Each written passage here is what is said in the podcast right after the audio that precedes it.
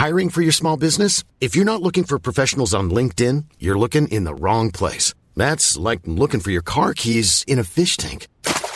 LinkedIn helps you hire professionals you can't find anywhere else, even those who aren't actively searching for a new job but might be open to the perfect role. In a given month, over 70% of LinkedIn users don't even visit other leading job sites. So start looking in the right place. With LinkedIn, you can hire professionals like a professional. Post your free job on linkedin.com slash people today.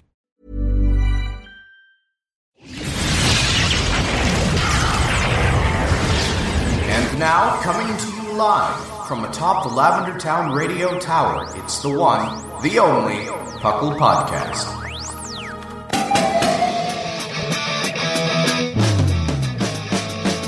It's Puckle! Puckle! It's Puckle! Puckle! Pokemon Underground Champions League, oh yeah! Puckle! Puckle. Hello and welcome to the 632nd episode of the Puckle Podcast. I am your substitute host, Seth Vilo. I was about to say Trainer Thatch. Oh my gosh, wow. I can't believe Stole his show, stole his name, stole his skin, even. I was so in character that I was about to just completely mess up. Um, and I am your, as I said, substitute host for this week of the Puckle podcast. Thatch needed to do some stuff, so he called in the reserves, and here we are. Yes. I am reserves raspberry. The leftovers. yes. and as y'all can hear, I am most assuredly not alone here in the make believe Lavender Tower. I. Lavender Tower Radio Tower Tower. With me, we've got Uncle Jushiro. Some say. How are you guys? I was, I even told myself this week that I was gonna do a some say to introduce you, and I totally forgot once I got in here. Dang it. Ancient callback. This is, the, by the way, this is the second one today that you made a reference that we're imaginary, I know. and you're convincing me. hey, what can I say? I mean, people ask me when I write in Elvish, "Oh, is that a made-up language?" And I I respond with, "Aren't all languages made up?" And then the linguist over here has a absolute coronary and just going. and as y'all heard, we've got the linguist Lynian. How you doing? Oh, Hello, I'm doing, I'm doing all right. That's good. I didn't remind you that all languages are made up yet, so just don't think about it. Easy. Yeah, me not think that's easy. Not think that on a on a kind of weird morning, and I've I don't know how y'all's weeks have been, but the last several weeks, I'd even say the beginning of this entire year has just been absolutely crazy busy for me. So it's Same. li- I am running on a constant state of just fumes. Really, Same. So- 2024 came packed. yeah, it came swinging. That's for sure. So Yeah, that's what. All I can say is I, I hope the, that this was not a preview of the rest of the year, because Right? Oh, yes. boy, it Yeah. did. Uh, January kind of kind of sucked. Uh, yeah, that's what I've been hearing for a lot of people. You know, January was, you know, it sucked for a lot of people, but it, in some cases, mainly like my own example, it didn't suck as much as it was just nonstop Right. for some reason. Same here. So, Not bad. Just You good? like I haven't had a break. yeah, yeah. I would also like to apologize to everyone who just was uh, inflicted massive psychic damage with Seth saying nonstop to the exact beat of the Hamilton song. Oh my god, I was gonna sing it and I'm like, uh, Miguel, please. Um, Jushiro, please. Uh, That was entirely unintentional I, psychic I damage, know, so- that's why it hurts. Yeah. It it really Hey, did I mean- took some life, some HP off me trying to not sing it. if the opportunity presents itself to make a Hamilton reference, I'm not throwing away my shot. I knew it. I knew that's what you were doing the second you said "hey" in that smug little voice of yours. you know me too well. you Oh could read my, God, little. that was too perfect. It, it, had I been there, you would have just as soon as you said "hey," I would have snapped my eyes to you with that little murderous glare. it wouldn't have stopped you, but I'd felt like I'd tried. Oh no, it wouldn't have, and I would have been. I would have liked the fact that you knew immediately what I was doing. Oh, that's such a fun thing. Like th- that kind of thing. And like one phrase that's pervasive through my whole family is you always doubt the first like fun thing or the first thing that one of us says to you. You always have to doubt it. For example, my brother one time was at a zoo and he was just standing there, you know, with the with the person he was at going to the zoo with, and he was just saying trivia facts about animals that he was seeing Mm-hmm. that were, you know, How many of them were lies? about 70% of them. Okay. Or or maybe 70% of each fact was a lie. Like for example, and and when for a giraffe came out and anytime I see a giraffe, this immediately pops into my head and I just laugh. He would turn to uh, they saw the giraffe, he turned to the person with him and was like, "Hey." with that same the same hey and did you know that giraffes actually about four and a half million years ago lost the ability to breathe underwater? And they started instead evolving so their necks were higher and higher. And that's what caused them to be so high. All right. and the person he was with obviously knew he was just making that up on the spot. But But the zookeeper behind it was fuming. Oh even better even better than the zookeeper The that might have kicked him out down. Hey, hey, don't talk about my grandma. No, it wasn't that either. It was a mother. It was a mother Oh. who turned her head around and went, really? Kids! And three children Oh, turn around that she's with. Did you hear that? That giraffes lost their ability to, and she repeated the fact and the kids were amazed. These are children, and I'm sorry if you're one of them that are listening to this show now for some reason, but you, you now have to unlearn that fact. Wait, wait. And your brother didn't correct it? N- no, she didn't know. she didn't know.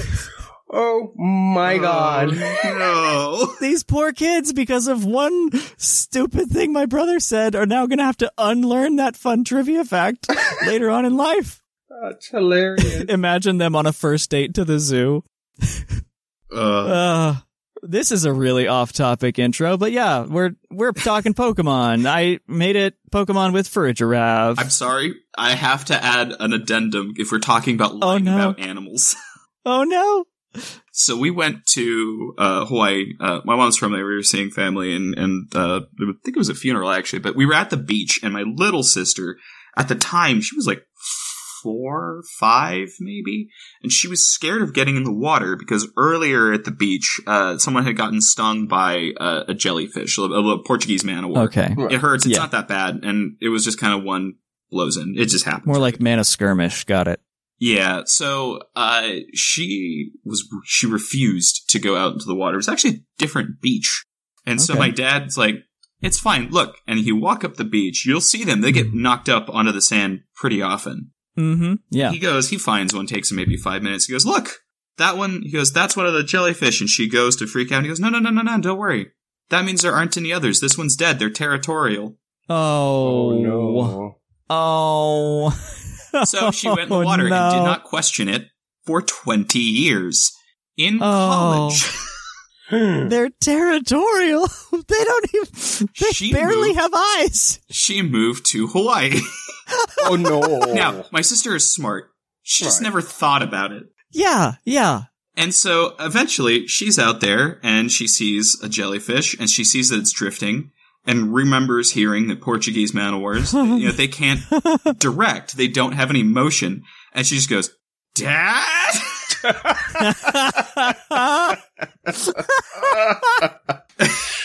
Oh my gosh, that's so funny. when it finally clicks, when it finally comes together and you realize something you thought was a true fact from growing up is Just not. a parent's lie. yeah. Yeah. Yeah. Or even like a, a misunderstanding even. I am sure that if you had asked her even like the week before, hey, are jellyfish territorial? She'd be like, no, what are you talking about? But just the, What? oh, Dad. Click. Oh, that's funny. Have you ever had any animal facts lied to you, Jushiro? Lies, uh, other than where my pet chicken went, um, Other than- which Oh, was, no. uh, dinner. Uh, Oh, no. That's a pretty big one. But I do That's have a a, pretty fun, big one. but I have a doof, uh, a funny one where uh, my parents were up in a yacht. Well, it wasn't a yacht; it was one of those smaller yachts. But they were out in one of the islands in Puerto Rico, and my daughter, uh, my my uh, uh, father, went out to scavenge.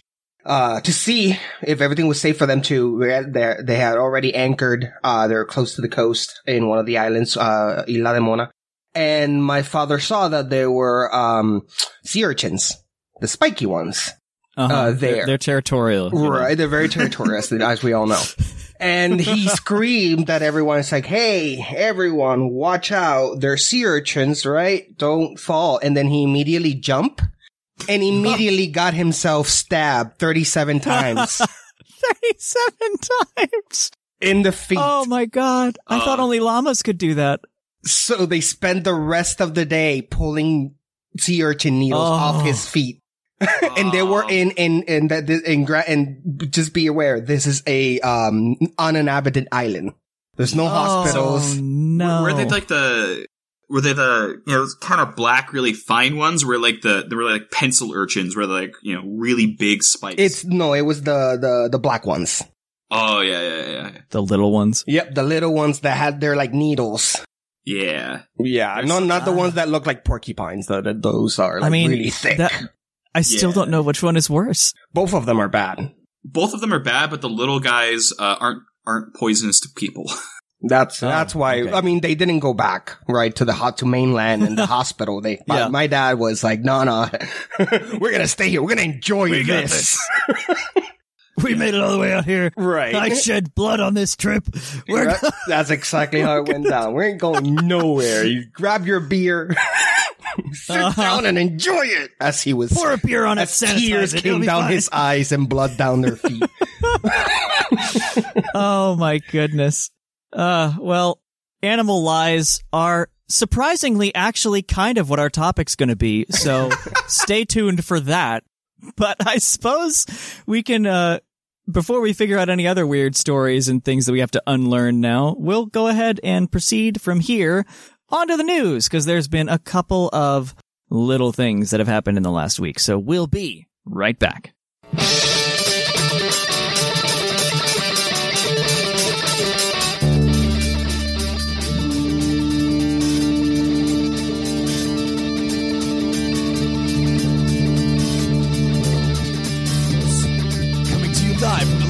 Town Radio Tower. This just in. And welcome back to the news. We have a couple of items that have happened in the last week. First of all, happy late Mewtwo's birthday to all who celebrate. That was February 6th. Yay. Um, and just in other general news, I think you've got that one, Lynian, so Yeah. throw it at me. We've got sales data. I'm sorry, I'm the next point, and I'm so angry. Uh, so we've got sales data shipped for another one holidays, reach 23.6 million Scarlet, passing Gold and Silver's lifetime sales at 27. So that's Wow. news. Yeah, That is huge, honestly, because that's so like the well. line. Yeah. I mean, it, it's a combination of the Switch sold extreme COVID made ever games and got them a Switch. Yep. Um, if we had had a mainline series game, we'd still be chasing that. yeah. And honestly, if you haven't played Pokemon for a while, I, f- I feel like Scarlet Violet, you know, technical glitches aside, is still very good. Yeah. Like, welcome back to the whole thing. Honestly, Scarlet and Violet would be my favorite game if I right. Yeah. Same here. It For would be my absolutely favorite if it looked better If it and wasn't ran for better. all the bugs. Uh, yeah. Speaking of things that uh, cause me you? significant Ah. psychic damage, hey, Smash Bros. spirits for Scarlet and Violet have been added, just for uh, the starters, the Rhydons, the Terapagos. This causes me pain because I thought I was done when they said they were stopping support for uh, stupid Smash Brothers. I went and I got every spirit in that game, and now I'm Well, worried I've missed some. yep. Now you have to go look back and see when you stopped doing that and see what else they've added. You're Yeah, welcome. this this is going to be my week. much like our parents, Nintendo. I, I don't lives. have still- any more shuffles. This is going to be I a haven't nightmare. even I haven't even unlocked all the characters in Smash Brothers. I'm playing. So I decided this was going to be the one Smash Bros. Oh. game I'm going to 100%, and I regret it every day. oh dear. Well, on to a different Switch game. I've got the Scarlet Violet news, and there are going to be love disc raids. Valentine's love disc raids for experience candies running from February 12th to the 15th. And there are also version exclusives for everyone raids is what they're calling it or we're calling it. I'm not sure. Uh, it'll be for the weekend where you can get the Armor Knights, you know, Ceruledge and Armarouge and Eiscue slash Stonjourner spawns, regardless of what version you're playing. Excellent. So if you haven't grabbed those, now is your chance. Because you know, if you see an ice cube, no Stonjourners are very territorial. territorial. That's why. That's why they're they're each territorial to each other. That's the whole concept of version exclusives.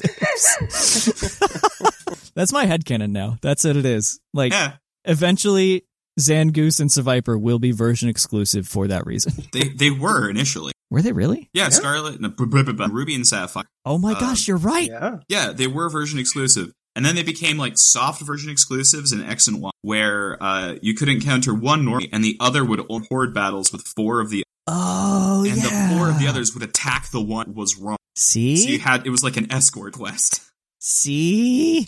and then slowly that. they've just started integrating into the same. I love. All right, that's the Scarlet Violet news. We've got a couple go things. Jushiro, why, how about you take those? Absolutely. Shiny Oricorio. Event Carnival of Love. Runs 13 to 15. Also has a bunch of pink Pokemon spawning and probably allows for the heart cut for Furfrou to be accessible during this event. Forgot that, uh, Oh. Was still a thing because seen it in the main Right. lines for, I also forgot that Mardi Gras is the 13th. oh, So, okay. Yeah, that checks um, out. That checks out for that time period. So Right. cool. That's kind of a cool tie-in.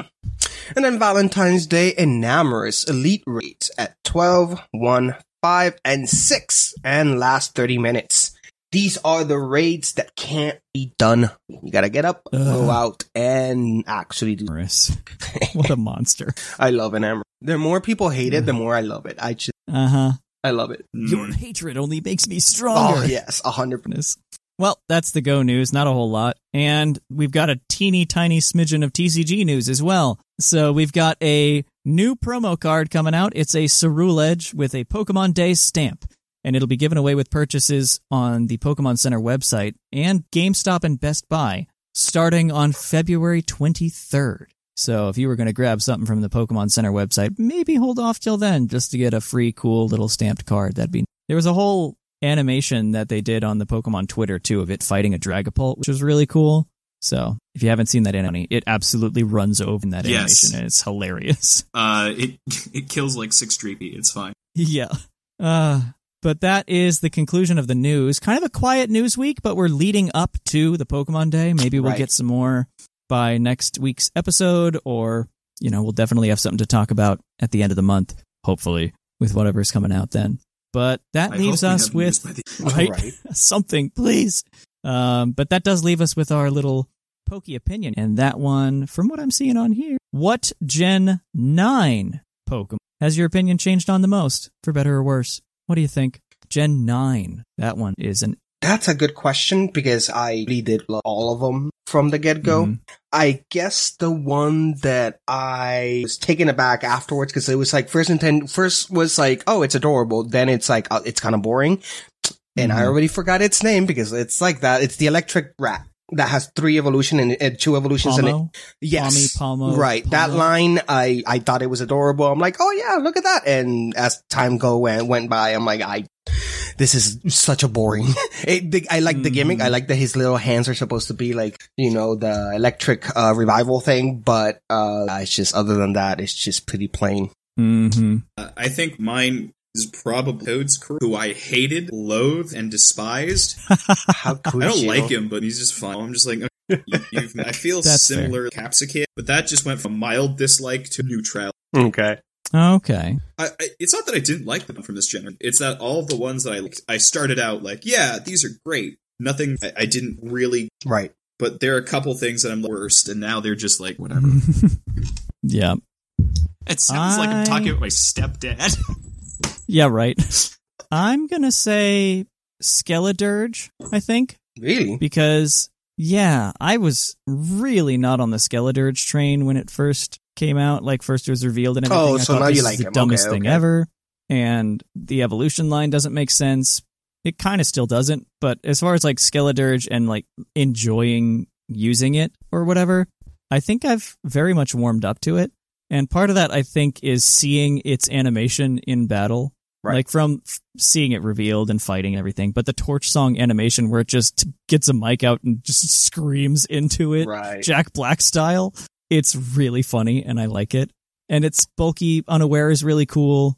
It's a weird typing. I, I think I've warmed up to it quite a bit overall. I think of of the Gen 9s that, you know, went from zero to hero, it's as close to hero as it could be. I think like that. one thing I really like about Skeledirge is uh, when I saw its uh, its stuff, it's fine. And then I really, uh, it took me a couple days after I used it a lot. Uh, one sank in. Torch song. A torch song is a song that a singer uh, a singer sings about uh, still holding a torch or still having a lost love. It's a sorrow ballad, particularly popular in like Oh. the 60s and 70s. Oh. So it's a pun because it's also fire. Right. Okay. That helps it even more. That's kind of, I didn't know that was a thing. I didn't even bother to look it up. I, yeah, it was one of those things I Wow. had learned years ago offhandedly, and I was like, wait, that's a thing. That's, That's awesome. a thing. I love that. The the realization of puns. All right. So that is the news. So we're going to move on to the next section where I'm going to quiz these co-hosts on their insane, possibly innate Pokemon knowledge. We'll be right back.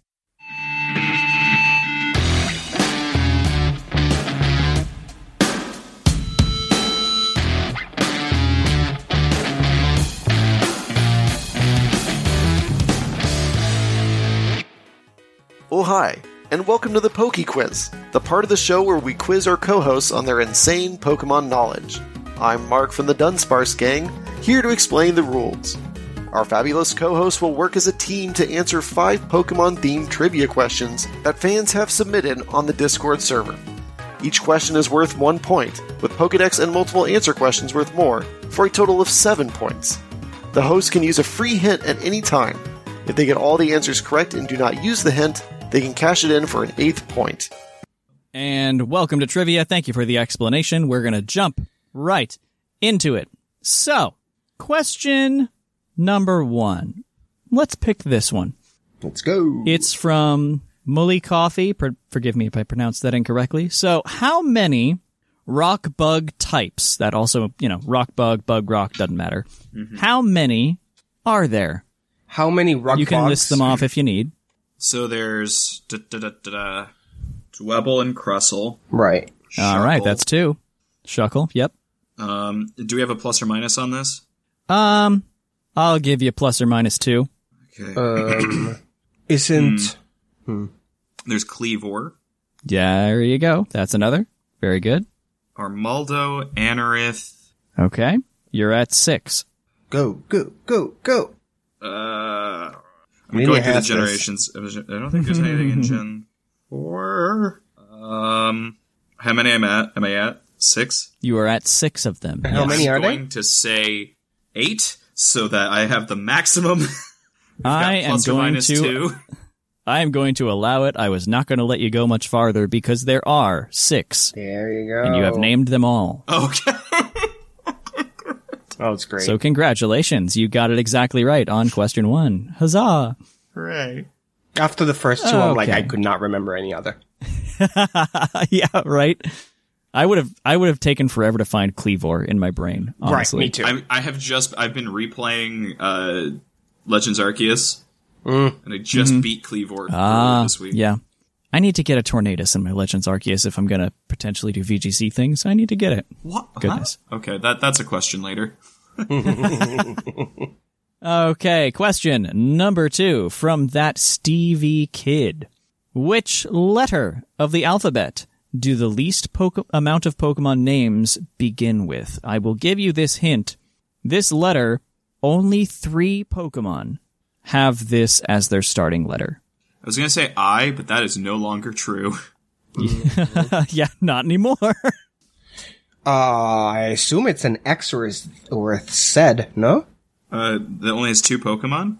Uh, how many Three. Pokemon with X named, uh, po- uh, names? I can think of Xerneas. I can think of Xatu. Oof, right. Yeah, That's more, that, that alone there are more than four. because I remember the Ultra Beast as well. Yeah. Um, then then it's not X. Uh, what about C? I know there's Zarude and Zygarde. What other things are with Z? Zigzagoon, Zangoose. So there we go. That isn't it either. Wow. Okay. K? K is one of those letters. Kingdra, Kangaskhan. King- No. No. Yeah. Well, J. Y. Yveltal. Who else has Y? It might be Y. Um, Yveltal. I can't recall any other one other than Yveltal. No, because there's at least one in Gen 2, because they were given a, a man, a studio mandate where they had to have a Pokemon for every letter so they could sell, uh, English alphabet books. Wow. Fun fact, uh, But that is a fun I love fact. that, I did not know that. That's awesome. uh, oh, uh, that, yeah, uh, yeah, Yanma. So we also have Yanmega. Okay. J. J is one of those letters that's really uncommon in English. I think they have Jigglypuff, Jolteon. Jumpluff. Joltik. No, it's Oh, definitely there not we that. go. Yeah. It's not I. Oof. This is tougher.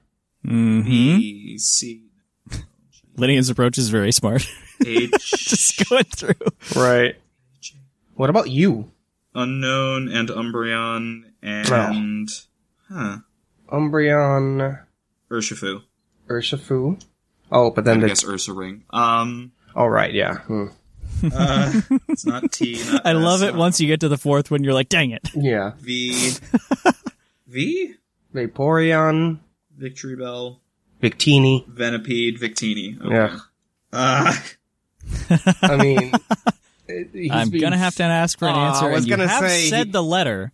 Oh, I will we give you that. You have said at, at some point in this guessing process, you have said the letter.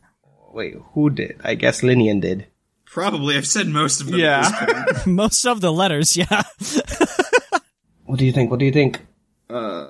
Uh. In fact, I would even go as far as to say you listed all three Pokemon that are in that letter. Oh, is it the Y? Is it Yveltal? Uh, Sure. because I couldn't Y. remember a fourth with the Y. No, because if there's Yanma, there's also Yanmega. Yeah, but that's three. What? What's the fourth one? Oh, I guess Y then? Are you sure? No, but I we're gonna get something wrong. So Right.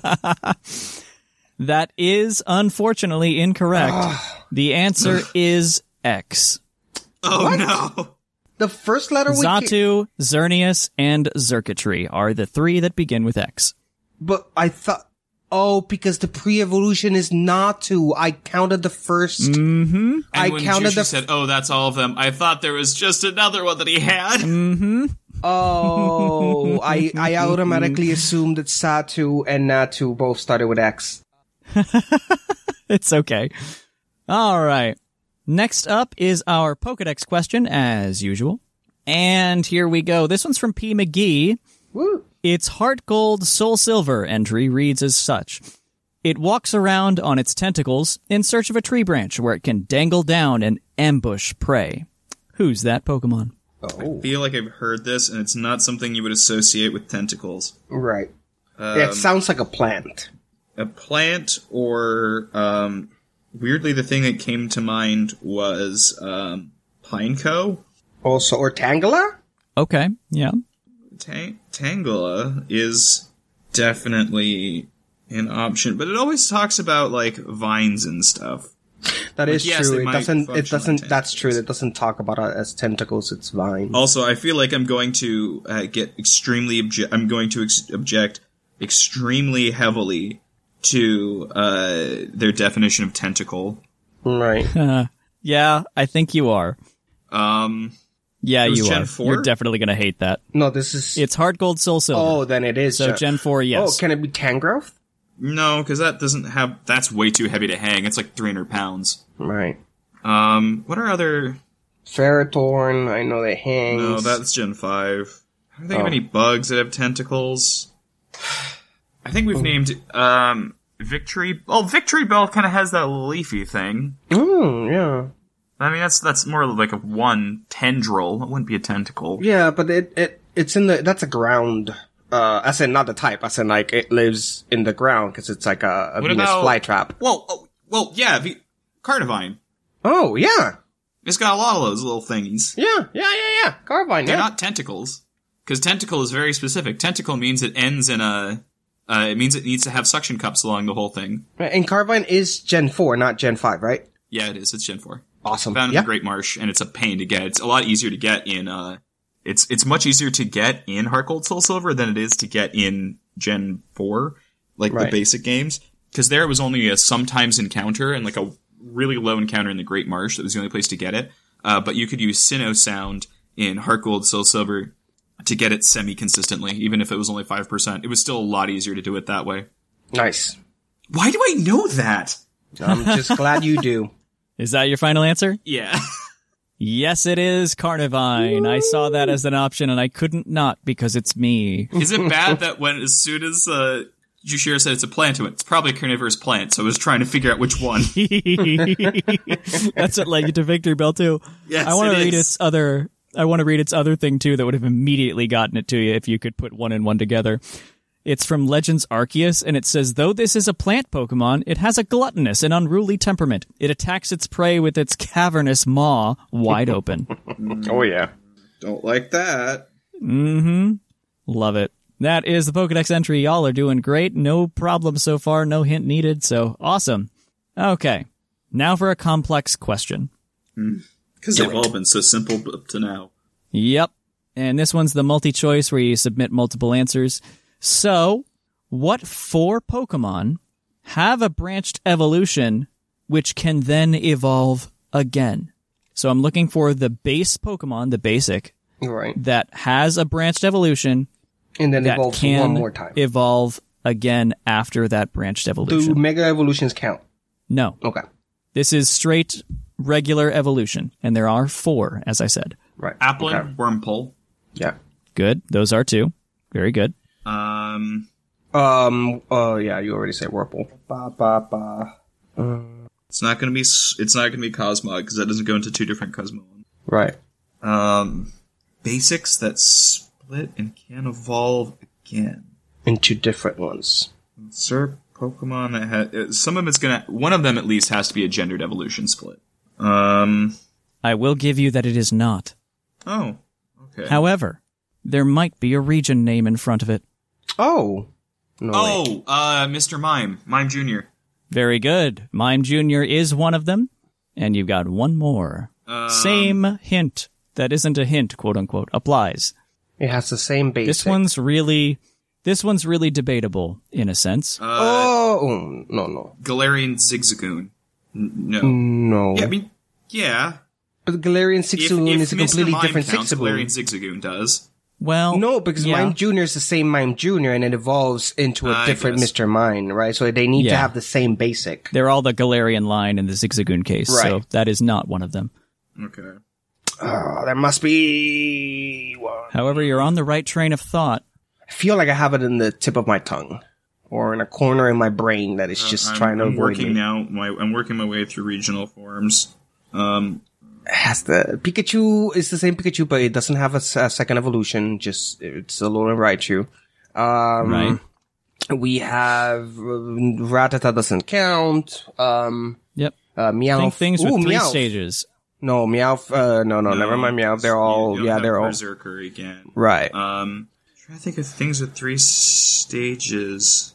that evolves weirdly. In Goomy, sec- Goomy. There it is, Goomy, because it's the Oh, same yeah. Goomy, but in Hisui it goes to the the funny Sliggoo.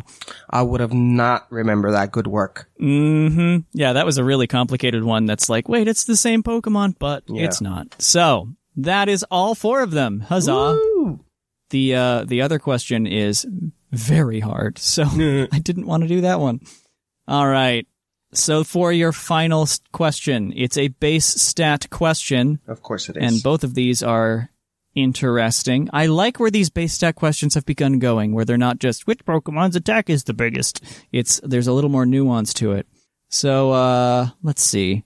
For Jushiro's sake, let's go with some Gen 1ing. All right. Hand- what Pokemon? here? Uh huh. This is from Gigasaurus Games. What Pokemon with the runaway ability has the highest speed stat? So, which Pokemon can run away the fastest? Okay, so You have an innate hint because I said Gen 1ing. Rapidash comes to mind Yeah. because it's got over a hundred. right? Uh, Um, the only other Pokemon I can think of from Gen One that has Runaway is Raticate and it's not as fast. and Dodrio, and I don't know which one's faster. Ooh, Dodrio is fast. I don't know if it's faster than Rapidash. Um, I have a feeling that's a it's a it's got to be a narrow margin between them. Right. Uh, which I'm gonna think that the bird's probably faster. I gotta say, yeah. Let's go with I. I if some somehow in my brain, I'm like, I think Dodrio is like a little bit faster than Rapidash. Because Rapidash All right. is, I know Rapidash is over 100. Right. I don't know the base stat, but just using my point memory. You, I yeah. actually was slightly incorrect because you do have a hint. Um, Uh, we'll use the hint then, yeah, because um, this Pokemon has uh two. We'll go with legs. what? Oh, so Dodrio? Congratulations, you got it. It's Dodrio. I thought about saying heads, but I'm like, no, that's two on the nose. All right. Yep, Okay. because I had forgotten that there was one that was wrong up here. That was the letter question with the X's. So, all right. That is really good, though, overall. Very good job, guys. Yay.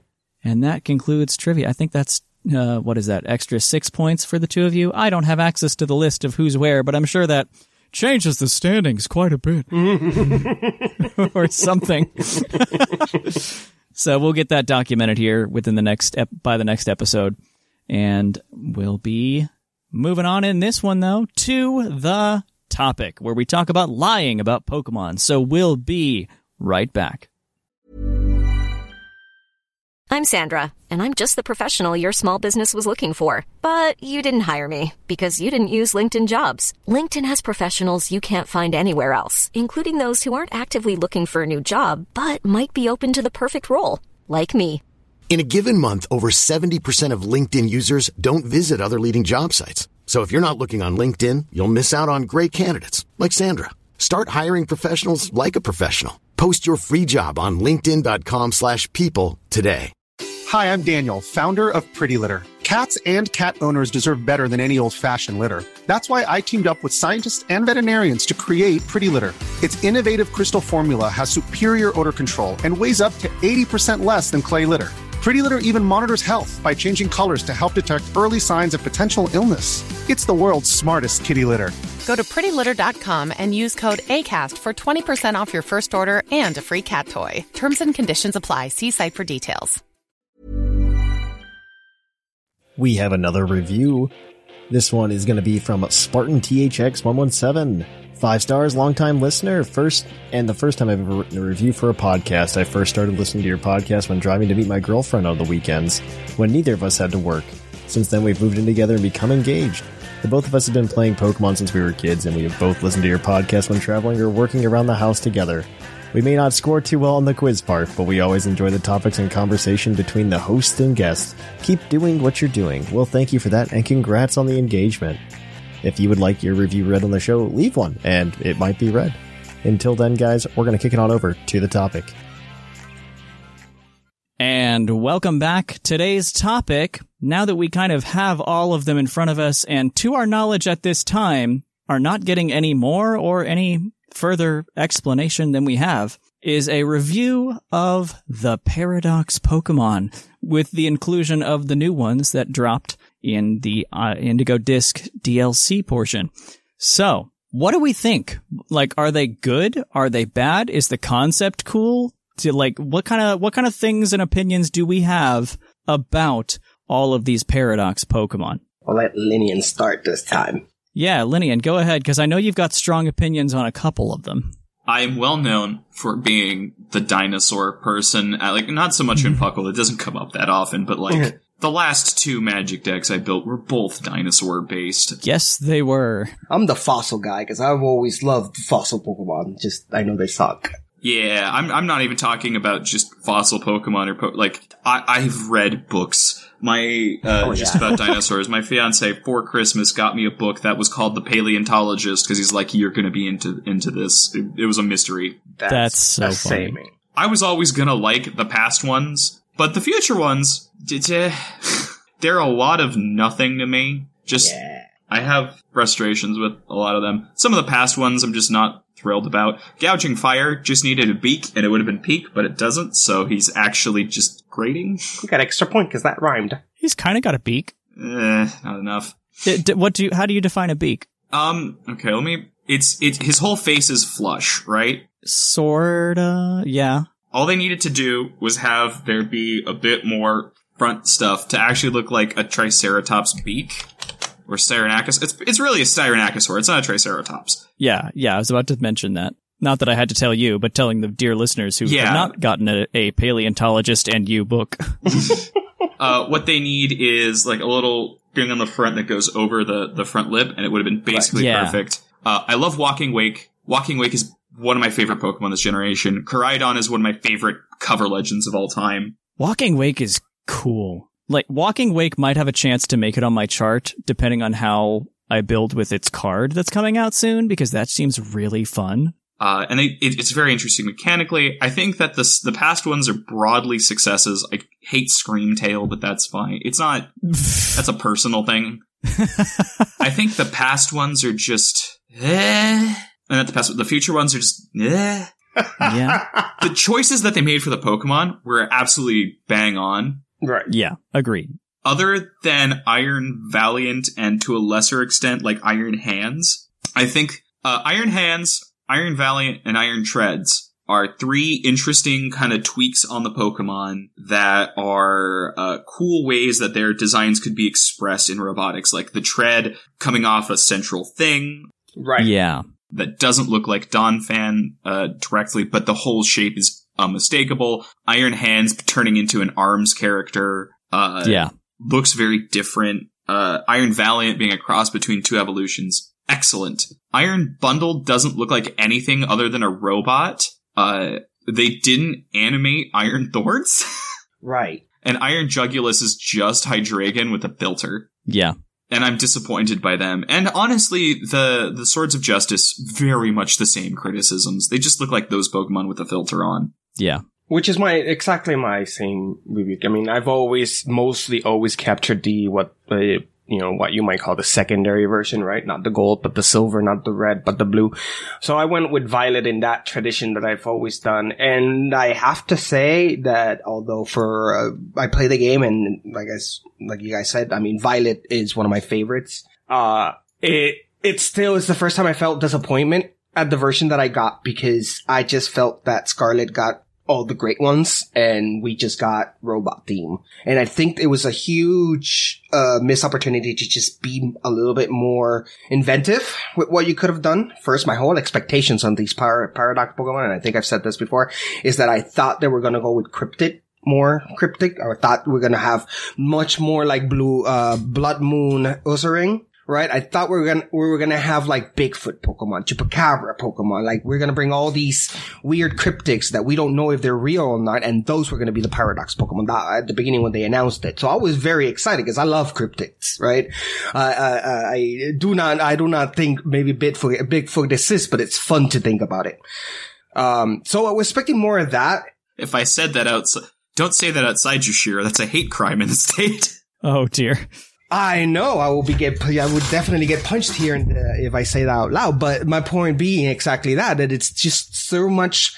Uh, there was so much that they could do with these that could have been a lot more fun, and instead, uh, although I.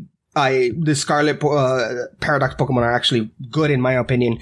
Violet is just, all of them are robot theme. And it's just, at some point, you just don't care. And that's what's happening right now with these Paradox from Violet. I just don't care about them at all. I will say, all of the ones from Scarlet are just dinosaurs. Right. It's just that they have more variation in it. Or just they're Yep. old looking. Yeah, exactly. Slitherwing's not a dinosaur. No, Sandy Shocks has a tail. I love it. I mean, so does Brute Bonnet. It has a tail too, which is really weird. yeah, exactly. They're they're basically stretched over the dinosaur frame. I love it. They're great. Right. To me, it looks less dinosaur and more like dinosaur plus like whatever period the mammoths would be. Yeah, like uh, that's the Pleistocene era. Right. Like uh, Ice Age, like saber-tooth tigers. Right. It's just prehistoric. And Sandy Shocks is a caveman. Like, that's what it is. I would have loved them for the violet. I would have loved them to go more like uh, like uh green alien, right? Uh, one of those um big eye gray aliens type, Yeah. right? Or um an experiment like uh, uh, a cyber uh, uh chupacabras or something like like. There's so many more things that you could when you think future, you can actually think of that is not just robots. Right?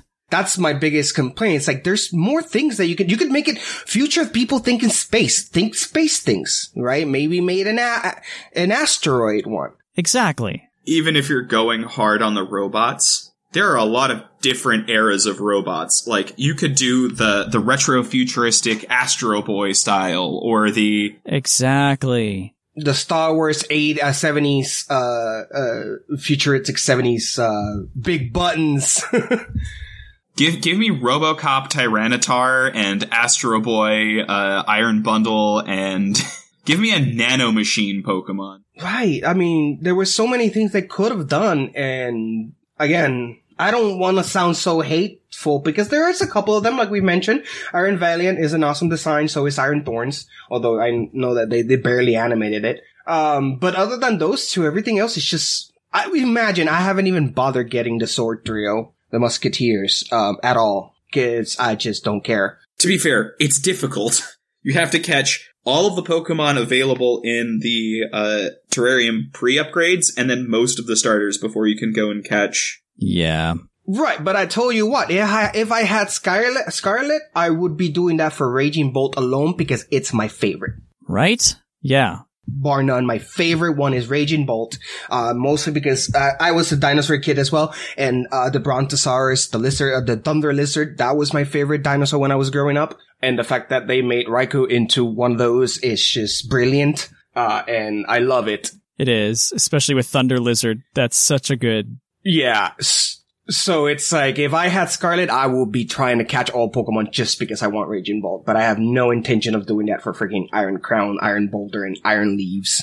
Well, I already have Iron Leaves, but you know what I mean. Yeah, I get it while it's available in raids, kind of a thing. Yeah, I I very much echo y'all's opinion where like the the past ones all have a different thing. Like they're not from the same period. They look like just more old, more brutal versions of the Pokemon over different times and themes. Dinosaurs for a lot of them, but just older. The future ones, I don't know. It's some of them. It, it's good. I like nuclear reactor Volcarona, which is Iron Moth.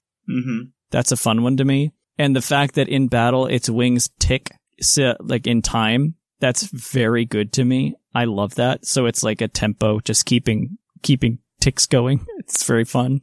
There are little things like that, like the fact that Iron Jugulis's whole entire head is um that pixelated screen instead of just the eyes. That's fun. Iron Bundle is just silly because, he, especially with the extendo neck, that's just dumb. I feel like the Violet ones had worse models and better animations, minus Iron Thorns, who just doesn't. Yeah, Iron Thorns is boring. I forget it exists. And I was excited for Iron Thorns because he reminded me of, uh, And then the past ones had stronger designs and just mediocre animations, with the exception of Raging Bolt. Really? Oh, it's goofy. Uh, the t- the cloud like whips out and flaps behind it dramatically as it uses electric moves. oh no. Um, its whole head like whips down forward when it uses a physical attack. Very much Alolan Exeggutor vibes. Yes, uh, with more restraint and dignity while still going full for the crazy.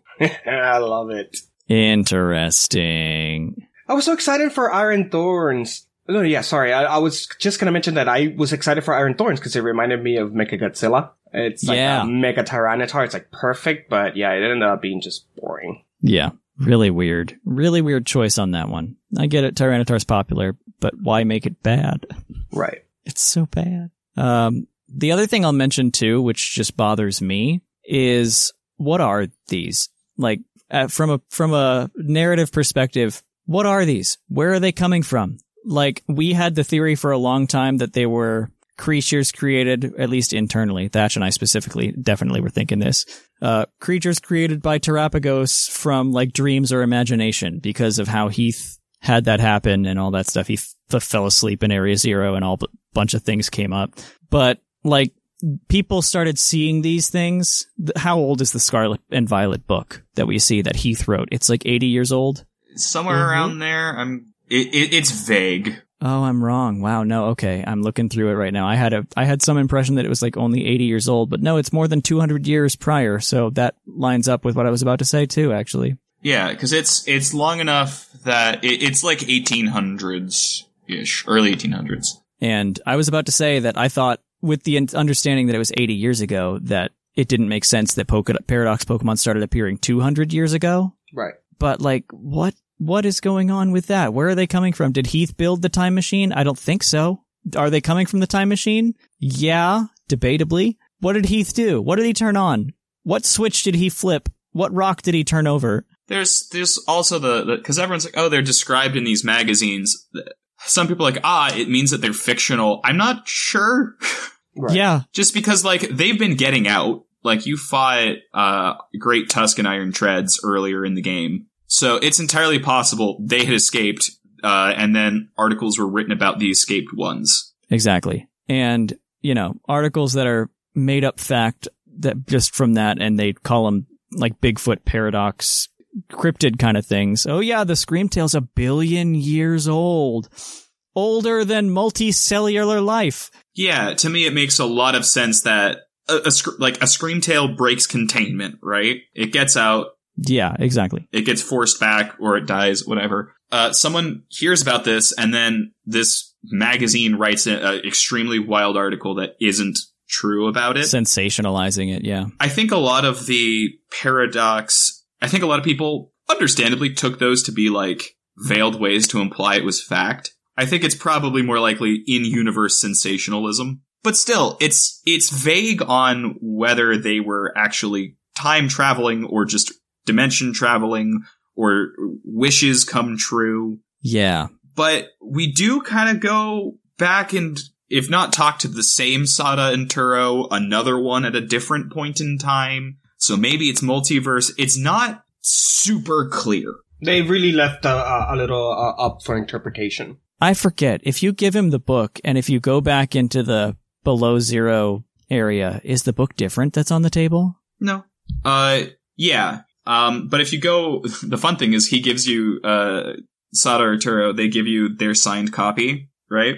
Their personal copy. If you go to talk to Arven, he doesn't recognize the handwriting. That's funny. That's depressing. I just think it's a fun little side note. Nor that he actually cares. Arven's just a depressing character. Arven's sad. And that leaves so many other questions like, how does he live anywhere? Where, what, where's, if both of his parents are gone and have been for many years, what's going on? Well, like, I mean, he can't have two parents. He's, uh, and he's a Pokemon protagonist. As everyone knows, the parents of Pokemon protagonists are territorial. except in Gen. uh, yeah, except They're in Gen three. territorial. Oh, Yeah, that's why, that's why Norman has to stay in Petalburg. Men and women of war, jellyfish. Mom of War. oh, that was good. Oh, comedy is just how many circles can you draw? That's all comedy is. Yeah. That's funny. It's interesting to see where they kind of imply either Pokemon went or are going in some ways. Uh-huh. Yeah. Like Raging Bolt doesn't make sense, Ho-Oh, because it came from Ho-Oh, but it's got. I, I like seeing the long-necked Raging Bolt. Yes, it's supposed to look like a sauropod, but it does remind me of like if you ever go look up um, Pleistocene horses, they have obscene like giraffe necks. It's great. That's where they lost their their ability to breathe underwater Yeah, right. Exactly. and grew these long necks. Exactly. Raikou was a very aquatic species for many years. But it lost its ability to breathe underwater. Breathe underwater. That's why it's electric. That's how it would harvest prey, you see. It travels in the water faster.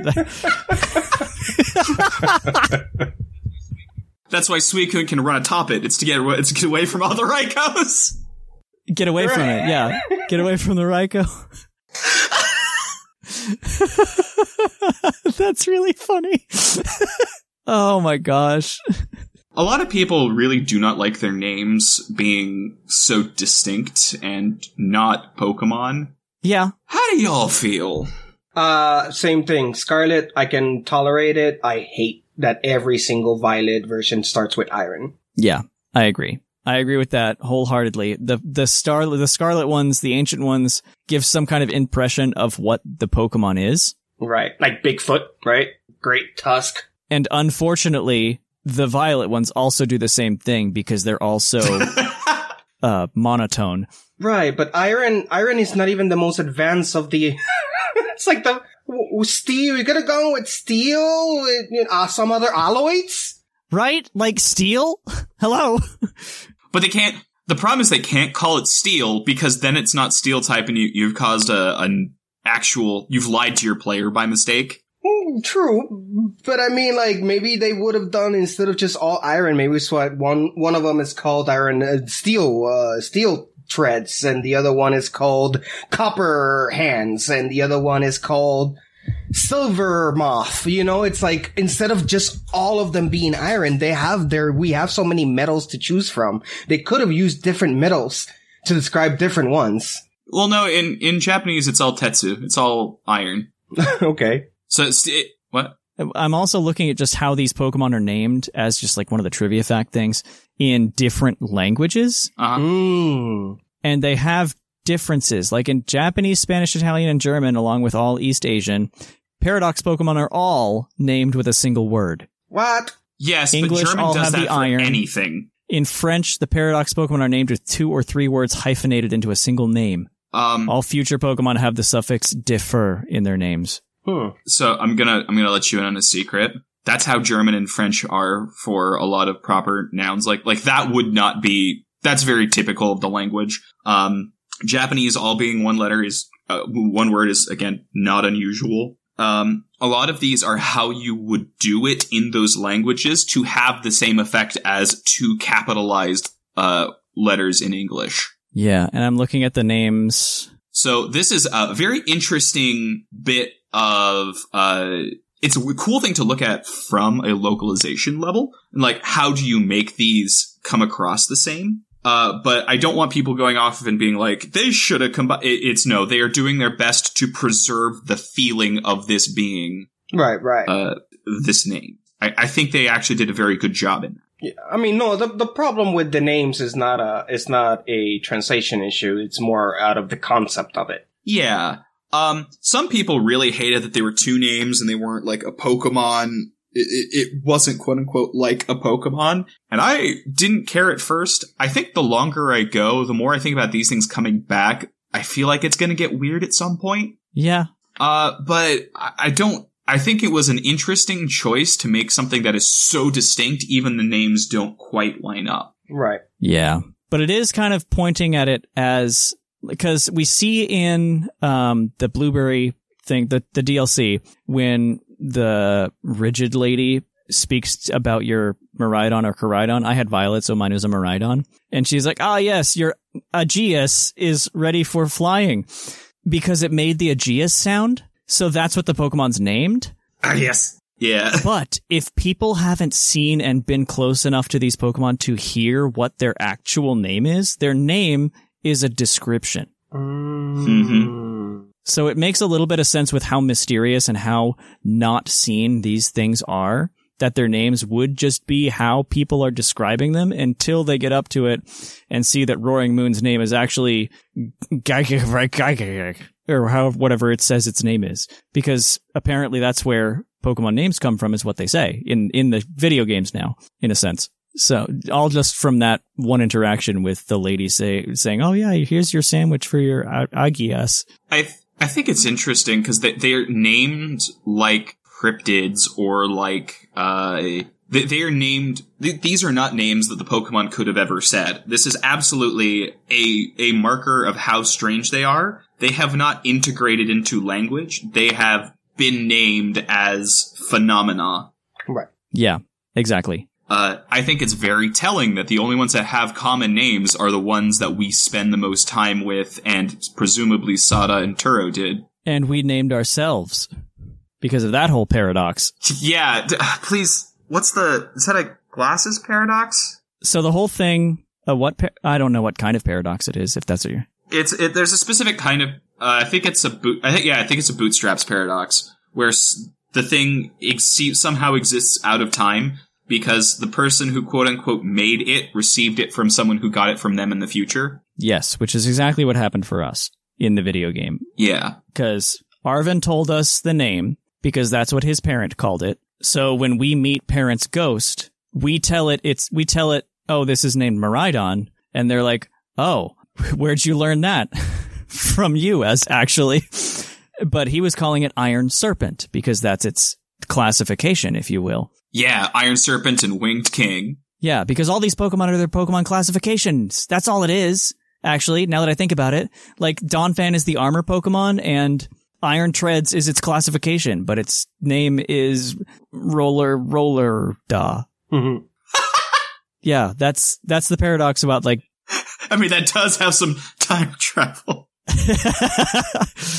Zawardo.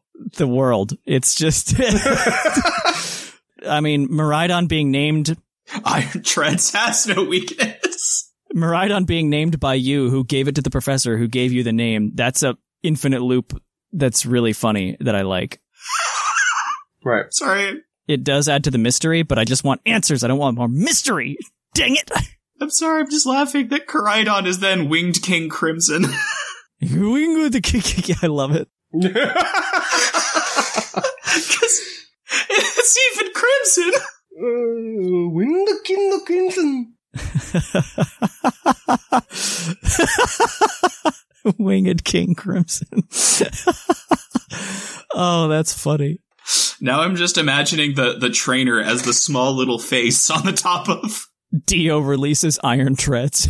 So here's a question, right? Uh, so we've got the Ultra Beast coming out of Sun and Moon. Now we got the uh, Paradox Pokemon coming out of Violet and Scarlet. Uh huh. You know where I'm going with this. What do you think, guys? Is this a trend that Pokemon is going to continue on, giving us these batch of weird uh, uh, uh, Pokemon that are technically not Pokemon, or technically not from this timeline, or technically not from this universe, whatever? I'm calling it. I'm calling it now. calling it here on the record. One of the key features of Gen 10 is going to be the very clearly experimental feature of um, jumping into your Pokemon and being that Pokemon out in the world for a little bit. Mm, okay. And the regional or whatever cool mechanic of Gen 10 will be if that Pokemon is left-handed or right-handed. Okay. Left-handed, bundle. Right-handed, Delibird. There it is. Okay. What? That call is 50% true. Fun. I know you're making a Quarks reference, but why? I'm actually, I'm actually not. I'm just saying something stupid. I honestly have no idea. I thought you were going left and right, like like a matter and antimatter. Like No, that would be fun, actually. That would be cool. I see. I don't know if they're gonna do this. I, I think they'll probably do it at least one more time. I don't know when. I think the fact that Ultra Beasts and Paradoxes did not come out back to back Right. Yeah, every other. tells me that they know this is an expensive form of design space. Right. Because like you can't do this every gen, or you're gonna have massive piles of designs that are very hard to bring back. Right. The thing that I'll throw out here that's kind of similar is how it can tie into other aspects of the company as far as like selling stuff. Let's be real. Um, and it started back with the Ultra Beast and adding that Ultra Beast tag to a lot of the cards. And there were a lot of cool Ultra Beasts. There were Ultra Beast merch lines and things like that.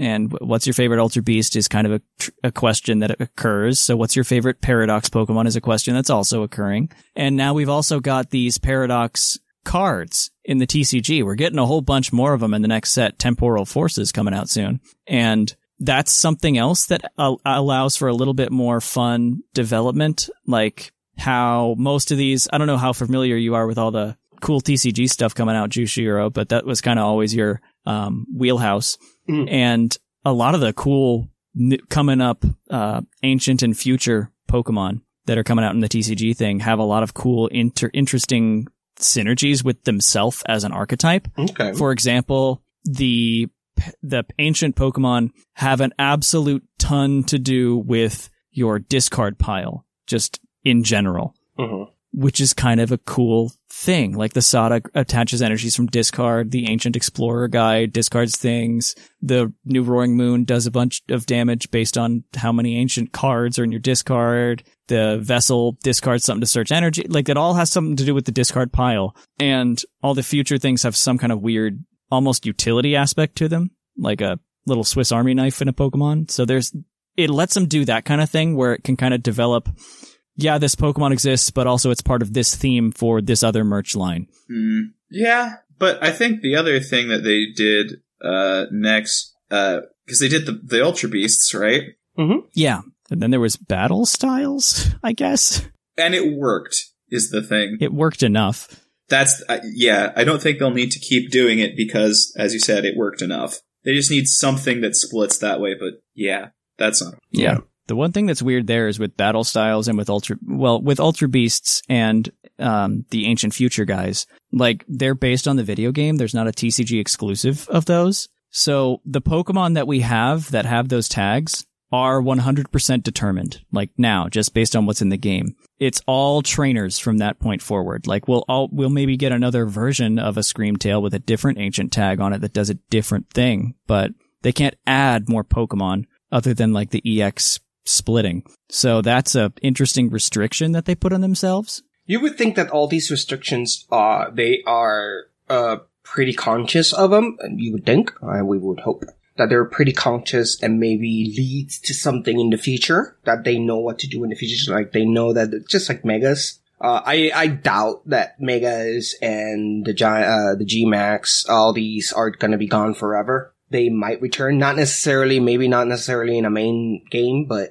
um, a stadium or a uh, you know something uh, other than uh, uh, so the point being is that I just think that they should we should expect something to come out of them. I guess is where I was going with this. I uh, one thing, the imagination theory that you guys uh, that everyone had on the internet, I really like that. I would have loved that to be something that they would have maybe done. I guess in Galar would have been a great way to do that instead of having uh, Galarian Rapidash um, being uh, just a regional me, uh, one of those imagination Pokemon because it's a unicorn. Same thing, like a, a making a Charizard like one of those English dragons on four legs. That would be cool, right? Uh, and there's uh, Gyarados being that Chinese flying dragon, right?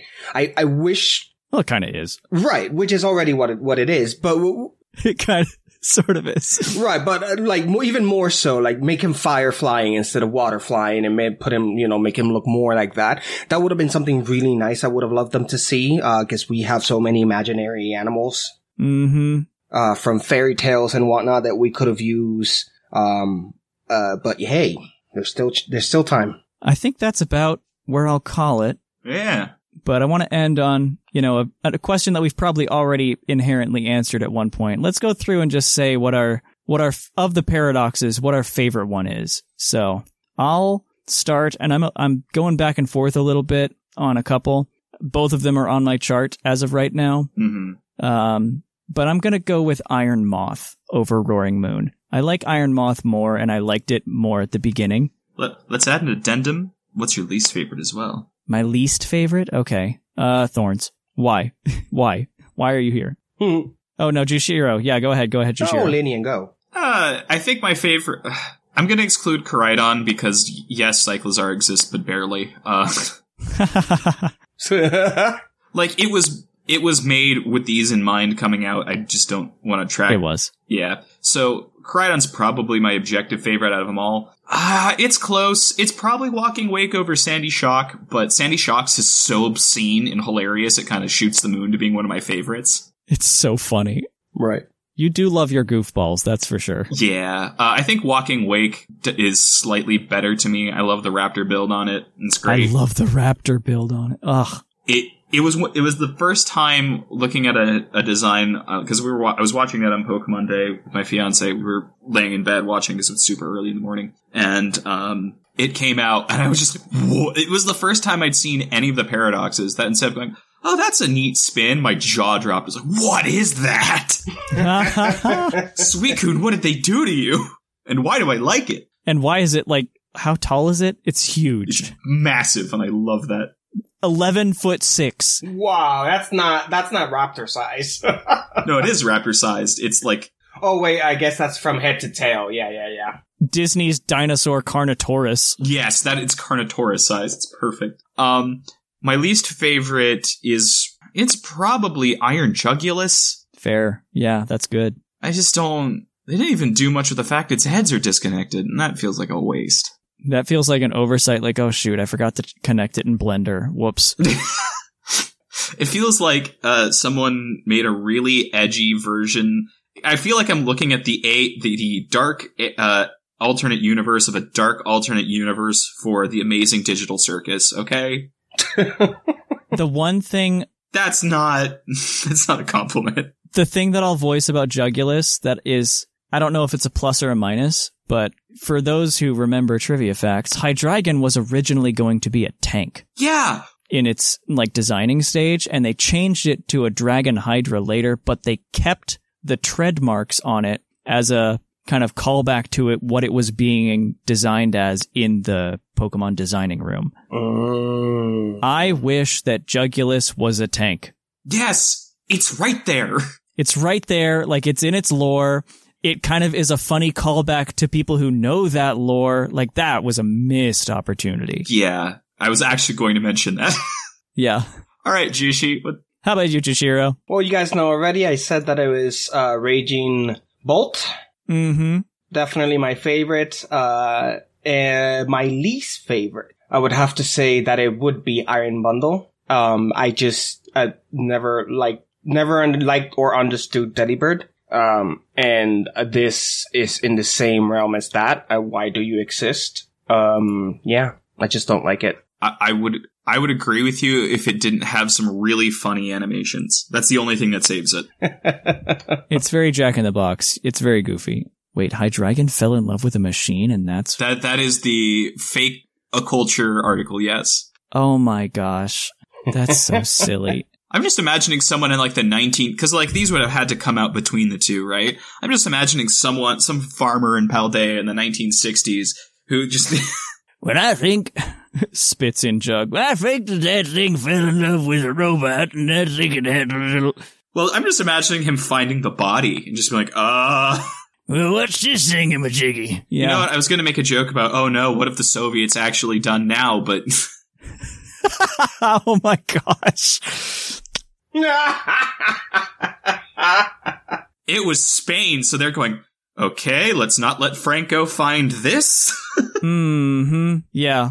All right. So that's where we'll call it. Tell us what y'all think of the Paradox Pokemon, what your general impressions are. And you know what? If we're wrong in three weeks and we're getting DLC 2 with a whole bunch more Paradox answers, so be it. I challenge you, Pokemon Company. Do it. Make us wrong. I challenge it. Tell us what y'all think of the paradoxes. What's your favorite? What's your least favorite? You've heard our opinions and our reasoning, so tell us why we're wrong. It's our favorite thing. From there, we are going to go ahead and hop on over to the Pokemon of the episode. We'll be right back.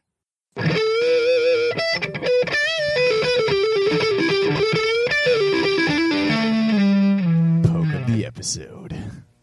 And welcome back to the Pokemon of the episode. This week, we've got the Short King, Pokemon number 1022, Iron Boulder, the Paradox Pokemon, to no one's surprise. Yeah, its Scarlet Pokedex entry states it resembles a Pokemon described in a dubious magazine as a Terrakion that had been modified by an evil organization. And its Violet Dex entry is just boring. Yeah. It was named after a mysterious object recorded in an old book. Its body seems to be metallic. Yeah. From Violet. I, I- What the heck? I don't. Yeah, I don't understand these paradox dex entries. I think Yeah. I think what it is is with the the book the game that you're playing, no one else is supposed to know about them, so why would there be any information? And then in the opposite version, uh, instead of going and saying there's nothing known, they wanted to give like something kinda, so they made it something that was probably a lie. I feel like that It's has sen- to be that. Yeah, because it when you're going through the the library, do you see opposite version Pokemon? No, you don't. You only see your own. Your own? Okay. Yeah. So this like is, when you're clicking is- books through the library? Yeah, this is context that you would not. You have no context for these Pokemon other than the dex entry you get. Interesting. Which that's so weird. Well, of these Pokemon, yeah, of course. But like, if I'm in my Violet version, clicking through the books, I'm not going to see th- something about Screamtail, am I? No. No, it's only my version. Okay. Yeah. So I, I, was thinking that- it. I think that's It kind of goes back to the um the whole like sensationalizing the the idea of this Pokemon as opposed to you holding it and being like, "Yep, its body is metallic." Uh huh. It kind of looks like it might be in a book. But the opposite version, which has no reason to see it, is like it was made by an evil team and it was a robot Terrakion. Yeah, like the Dexes were giving the most accurate information available. If no information it- exists, it's going to give the basic. exactly. This it's is what it it's is. Versus even to the dex entry, it's pointing at these things being like fake sensationalized. but it's the only context that it has. Yeah. Interesting. Maybe. That's not about Iron Boulder though. Yeah, We're Iron kidding. Boulder. So remember how Terrakion uh, ran train on Gen Five? Ran what if they gave it choice twenty more scarf. speed? Yeah. Yeah. Cause this thing's got base 124 speed, which is Mm-hmm. just stupid, and 120 attack to go with it, which I think is less than regular Terrakion. I think it's Terrakion's like 127 for attack or something dumb. I'm looking at it. It's 129. I was close.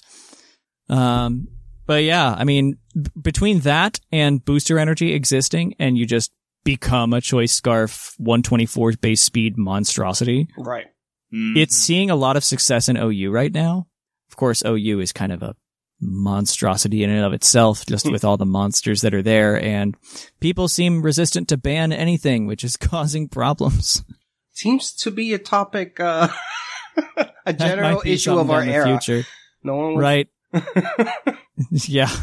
But yeah, this thing is really good with the booster energy set. Just hop in, get a bunch of speed, do a lot of damage with your cool coverage. Being psychic is kind of a bummer because Sucker Punch exists, and when Kingambit's the number one thing in the tier, that's a bummer. Yeah. It does have something that very few other rock types do have, Uh huh. Uh huh. which is a 100% accurate rock type physical attack. Yeah, I don't think there is another, Oh. if I'm being honest. Uh, Accelerock. There are. They're just not good. Um, it's like SmackDown. Uh, Accelerock, Salt Cure, Smackdown. That's it. yeah, like I said, none of them are good.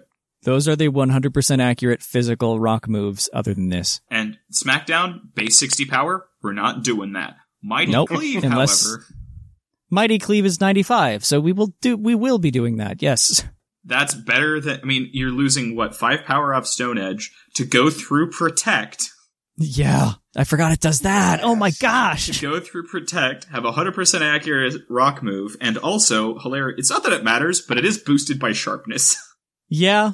Wow. I forgot that it goes through protect. Oh my gosh. I got this confused with one of the other moves that was stupid. Hyper drill? What is hyper drill? also goes through Protect, that is, uh, Dunsparce's Duns. Dunsparce's signature move. I didn't even know. Outside of, Wow. uh, the, that, how's the card looking for our good friend there? It is a card. it is. Uh, of course, it's a fighting type. The only one that's coming out that we know of is uh, the EX that's coming out in Temporal Forces. And it's about one of the worst cards, I think, that you could pull from from this set. It's it's a fighting type basic, of course, with 240 HP. It's got that future tag on it, so that enables a whole bunch of things like damage modification from Iron Crowns, the ability for that cool new Ace Spec to attach an energy to it. So there's something fun that you can do with it, but Right. it's just not worth it.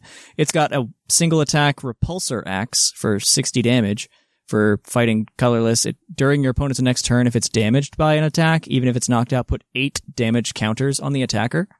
So that's sort of cool. It's kind of like the old, uh, oh my gosh, Arc, uh, Dracozolt, Dracozolt card, the Dracozolt VMAX that did similar things, but you don't have to evolve it. And then the other attack is just fighting, fighting colorless, 200 damage, discard 2 energy. Very odd and bad. Underwhelming. Underwhelming. That's a better word than bad. That's much more nice. But yeah, I am not that's a, whelmed.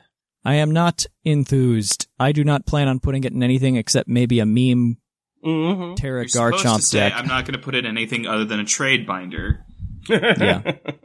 That's, but a, a Garchomp deck like that is the only thing I could even think of. I don't even think it fits in the future box kind of archetypes because it's just, why? 200 is not a, Look, mean, of course, it can't fit in the future box thing. It it's a past. Po- uh, no, sorry, I was thinking of burning, uh, gouging fire for. you're something. thinking something. Yeah, you're thinking gouging fire. I don't know. gouging fire just keeps chasing it out of my brain. gouging fire is way better, both in card and, And well, apparently, it's it's, not- territorial. yeah, it's territorial. Oh, yep. That's it. I do like how for the uh, swords specifically, the little energy lines can expand out and become like swords, or for Terrakion, it becomes a giant shovel in front of its face, like a snowplow.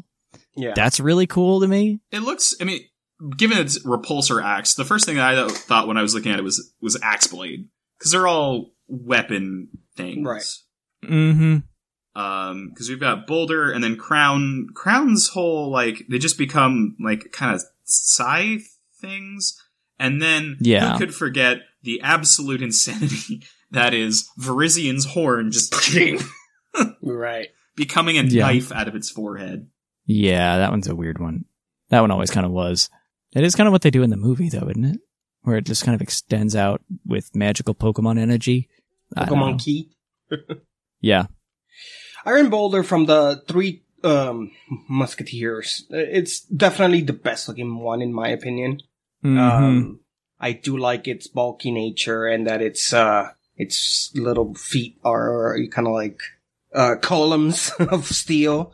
It's it's a well enough design. I mean, it's not terrible. that one's a robot I'm okay with. Right, right. It's fine. Mm-hmm.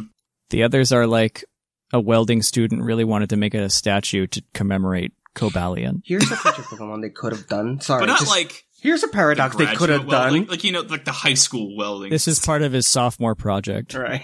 Here, here uh, sorry to go back to the the, the paradox, Yeah, yeah, yeah. uh, future paradox Pokemon. They could have done a Spiritomb, but instead of being Spirit Ooh. Energy, it's Fusion Core. It's it's a few. Yeah. like you know a, a Cold Fusion or something. Cold Fusion Spirit Or- Tom. Yeah. Uh, have it be Ice and and Ghost or whatever. It's better than my idea was going to be, which is be one of those little spinning electric displays. Also, like, like you see, like you see people make for like desktop spiritombs that have the Oh. spinning LED lights. yes, that would have But- been I love great. when you said spinning electric, I was like, what? A motorized fidget spinner? but, but yes, with with LEDs on With them. LEDs. That would have been There's a so funny many options they could have gone. Anyway, sorry. Continue on. that's a good idea though. I like that. Uh, but yeah, I mean, that's honestly, there isn't much more to say about Iron Boulder for the most part. It's, it is here. It's good in its own It is swim lane. Yeah, it is a paradox Pokemon that exists. Exactly. Exactly. I, I dig it. It's cool. It's fun. So yeah, that's Iron Boulder. Uh, let us know what y'all think of Iron Boulder in the emails, which we're about to jump over to. Um, and yeah, that'll, that'll do the Pokemon of the episode for now. Goodbye, Terrakion, but corrupted by an evil team. We'll hear about you next week in the emails. So with that, we'll jump over to it and we'll see you on the other side. Be right back. It's mail time! It's time for the mailbag! Send in your emails! And welcome back to the mailbag, the part of the show where we read listener emails. And if you've got responses that you want to give to us, you can email us at puclpodcast at gmail.com. And y'all know the questions that we've got for you this week, but last week's was a retrospective on the Pokemon Legends Arceus game. First, this segment has been brought to you by the fictional energy drink Green Tauros, the energy drink that gives you hooves. Hooves. And I'll go ahead and start us off. Why not? I've got an email from Nico. They say, Hey Puckle Gang, it's Nico again. I could easily write an essay about Pokemon's Legends Arceus, but I'll make an effort to narrow down my scope for everyone's sake. Let's just talk about battle mechanics. I've heard a lot of criticism towards the Legends battle system, namely that it should just adopt the current mainline battles. But can't we just give them a chance? Mm-hmm. We did, and it sucked. if we compare the PLA to Gen 1, it's easy to grasp how an early system has room to grow. If Pokemon Legends becomes a series, we should expect to see profound improvements in the battle system. After all, let's not forget that the physical special split took about a decade to happen. I also think that Legends games need to have distinct mechanics to differentiate from mainline games. If Final Fantasy can do different systems at once in their franchise, like an action RPG and a traditional turn-based, then Game Freak can pull it off successfully too. That's real bold calling there that successful. I'm just gonna gonna say that. yeah, that's a thought. Uh, moving on. After saying all that, I'm going to be a hypocrite because there are some older mechanics I'd like to return in the next game. First of all, we need multi-target attacks. In PLA, we were able to kite multiple wild Pokemon into battle at the same time, something unique to that game. But instead of being fun and special, it was just frustrating that we had to attack a single Pokemon at a time. It would be nice to see attacks like Surf return. Even in a hypothetical situation where non-target Pokemon take less damage, I'd still be happy. That's a good idea. I like that. Kind of makes it real world too. I just don't want to play bad games for nine years until they get the formula right when I could play good games for nine years. Uh, second, can we get abilities, please? I understand that many abilities don't work with the Legends battle system, but here's an idea. Just make new abilities. Maybe it seems like a lot of work, but I doubt making abilities for under 250 Pokemon would be much more work than when abilities are first made in Gen 3, which had 386 Pokemon. And like five abilities. to be fair, there was abilities in Legends Arceus. I'll throw that out there. It was just one, and it was Regigigas. But they're in there. yeah. Anyway, wrapping up here. Let me know what you would like to see in the next Legends game, maybe double battles. And while you're at it, what region do you think it'll be? Alternatively, do you think we'll see another Legends game at all?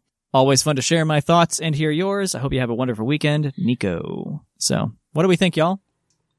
My wish list for uh, Legends Arceus is just uh, better environment. Yeah. The thing is, like Pokemon's base game still worked fine. Like it was buggy, I guess, but it was improving it by making it more interesting and giving you more to do. This one didn't work because I died too fast for there to be back and forth. It was good as in it was punishing. You didn't want to fight. In fact, you became, how do I not battle this Pokemon and catch it? Which let you focus on those mechanics. But also it meant that the Volo fight just wasn't fun. Anytime you fought a trainer, it was who had more Pokemon or more healing items. Right. Yeah, that's fair. Especially being able to double turns, you just killed them. It was just back yeah. and forth knockouts. Yeah. To me, it just wasn't intuitive. I didn't know what my effects would have on the battle compared to the other effects, as far as like being able to even move. Hiding the turn track unless you hit a button was a terrible mistake. Yeah.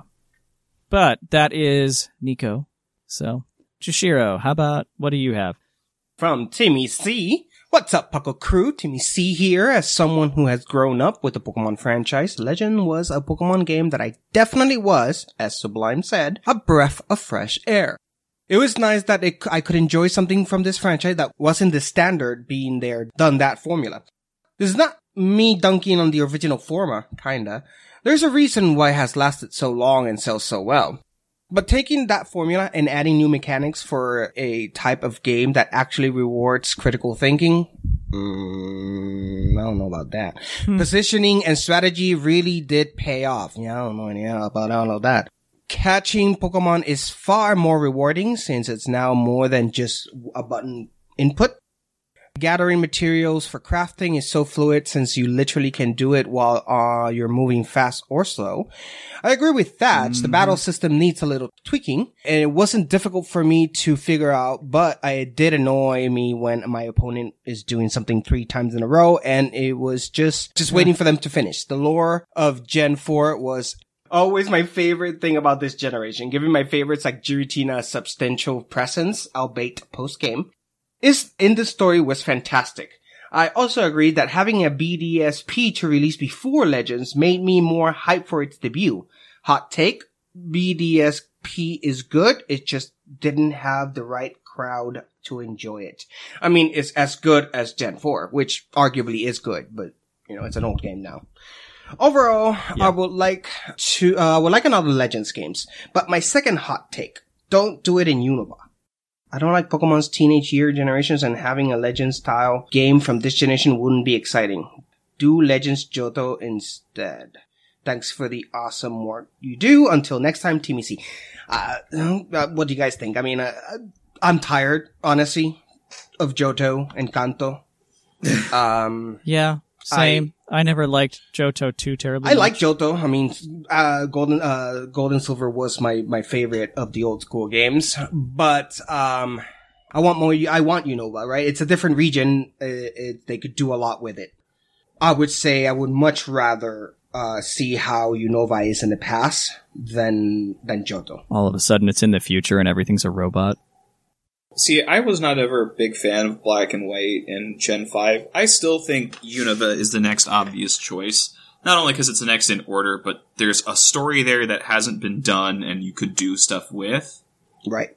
I don't know. I just think all you have to do to make Unova better is like do the dex more like Black and White 2, and then add a couple of new Pokemon from later generations that could do a Unova firm. Right. That would actually tie Unova back in a lot better. Mm. Well, that's what I mean, that there's just so much more they can do to Unova. It just makes it more of an empty canvas for them to work on. I still want to see Kalos. Like, completely skip over all those together and give us Legends Kalos. And we're in AZ's army or something like that. I don't know what that could be, but that would be, that's a world that's already established as a past story that we could go and expand to. Whether that's a good thing or not, I don't know, but it's an idea. And it's interesting that pretty much all the version legendaries made it into Scarlet Violet except Xerneas and Yveltal Mm. which is very odd to me. How many years was it from Legends Arceus to mm, to present day? Yeah. It was two years ago this January. no, in lore. so- Sorry, in lore timeline. Oh, in lore? 1800s, I want to say. It was. It was not as long as people are thinking. Is the thing. Right. So, do you Yeah. imagine like a Wild West style Legends in Unova? I think we've talked about that before. Yeah, that would be fun. Like something Wild Westy. Right. Mm, Put a mechanic that is uh what how you call it the the when you shoot from the hip. Um Yeah. yeah, that would be fun. There's potential all sorts of places with things like that. I I was looking over Hisui. Uh, so it says Hisui is a clear analog for Ezo, the earlier name of Hokkaido. Hisui becomes Sinnoh, the same way Ezo became Hokkaido. There was a foothold established in the 1400s. However, that was basically the status quo up until like the eight, sorry, up until the uh, 1700s. Hmm. So it could have been anywhere in that time period. Yeah, but it says assuming Pokemon history is roughly analogous to our own, this would place this is uh, from a deleted user on Reddit, but given the other stuff and they're sourcing stuff as they go, uh, it says it was in 1869 that Ezo became Hokkaido and they built the building, the government office, which clearly looks like Galaxy Hall in Ah. 1869. Okay. So they're saying this is probably given given that in the clothing that people are wearing, it's probably somewhere around there. That makes sense. Neat. Yep, I think we got one more email, so take us away, Lynian. We have an email here from Cole. What's up, Thatch and co-host Batch? I like that. I like that a lot. I've been playing Pokemon since 2002, with my first game being Pokemon Yellow. Played every mainline game since and watched the Pokemon name grow. I'll say after 22 years, Legends Arceus quickly became one of my top three Pokemon games. It was such a nice breath of fresh air. It did a lot of things great, but of course there were some misses as well. But let's start with the good. First off, the whole vibe of the Pokemon is beautifully crafted. The landscape, people, sounds, and I just can't praise it enough for that. The nature ambiance paired really well with the music, and every now and then you'd hear a Pokemon. The Pokemon themselves also felt like living beings wandering the environment, taking moments to sleep, sit, smell the air around them, and react to your movements and sounds. It really helped with the immersion. Then there were the nobles. I love the way they tackled the boss fights in the game, with needing to dodge and throw satchels to battle them. They were all unique in how they played and had their own challenges. They were actually kind of difficult as well, with Hisui and Avalugg being the hardest for me, not counting Arceus. Mm. I understand why for lore reasons, but I wish we could capture the nobles and have them with a special title saying who they are. Like Avalugg the Frozen Noble or Lilligant the Nimble Noble. It's the noble of, she is the Lady of the Ridge. That is her title. Another thing that the other characters felt really real. They felt like they belonged. They had they all had a purpose and they all had really well done designs. Even ran, random townsfolk NPCs. I also love that we were the mediator and turned everyone's fears of Pokemon into love and understanding. Except for Paris, that guy really wanted through hands, no matter how freaking far away you were. Oh my god. Yeah, Paris needs to chill. Carnivine too. Yeah, they were nuts. Uh, the game also just felt good to play. Everything was super smooth, and the transitions into the overworld of battle were great. I love that you could literally run from battles. I personally never had any performance issues while playing it. I while I feel Scarlet Violet, my Switch goes to life support when it starts to rain. Yeah. They had the shiny sound notification. Thank heavens for that. Bring that back, please. I don't want to make this too long, so I'll get into the negatives. First thing, I wish there were more trainer battles and uh, people in the wild, such as gatherers or fishermen or miners. It was nice to see the town and the little diamond and pearl villages, but I'm sure they still go into the wild. Also, the, the battle mechanic was absolute nonsense. It was literally this move will knock out this other Pokemon, or do I want it to live? It was never explained how it would work, and even the turn shower on the HUD didn't help. Great example of this is when I fought Regigigas on turn 1 and I used two quick style Iron Heads and a strong style Crush Grip before I could attack. My Wyrdeer never stood a chance. Yep. I could go on, but I've rambled enough. Thank you for reading this and for all that you do. Sincerely, Cole. Just want to point out that you want more trainer battles. The reason they didn't is because the combat sucked, particularly against trainers with multiple Pokemon. Yeah. And everyone thought his Pokemon were scary, so. Yeah, so they wouldn't, they didn't have a reason to catch them. Alrighty, well that's it for Legends Arceus recap, I guess. I guess since who was it? Uh whose did you read, Jushiro? Because that one ten- that one sparked the most conversation among us. So Timmy C. Timmy C. Yep. Well then, as the substitute co-host, I dubbed the Green Tauros Badgehead. so, woo. Woo! We should probably pick a topic for the emails to respond to. Yes. That's going to be what did you think Yep. about, uh, I almost said Ultra Beasts. Wow. Uh, Paradox Pokemon. What did you think of paradoxes? Yep, that is the email topic for next because that's what our topic was. That's the email for next week. So you can email that to puclpodcast at gmail.com. We'll read those out and look for your emails in the other, uh, unread emails chat. We do go through all of them. We love hearing from y'all. So definitely send us that way. We're also doing a whole bunch of other things. I know that Thatch has been putting up, uh, kind of infographics in the Discord server of what kind of things are going on each week. So definitely look out for that if you want to know when we're doing something like a Twitch stream or things of that nature. And on that note, we're on Twitch, we're on YouTube, we're on Twitter, we're on all sorts of things. So keep your eyes out for us among your favorite social media apps. And most importantly, hop onto that Discord because that's where a lot of this magic happens. That's where we hang out. You can help us farm blueberry points if we need to. So love to have you there. And I think that about covers, oh, the Patreon too, if you'd like to support us directly. Then in that case, from the Lavender Town Radio Tower, I have been Seth Vilo. Some say it's been Jushiro. and I've been territorial. oh no, just Cheryl, that means we have to Right. leave. All right, Bye. sorry. And here in the. Oh. Lavender Town Radio Tower, it's closing time.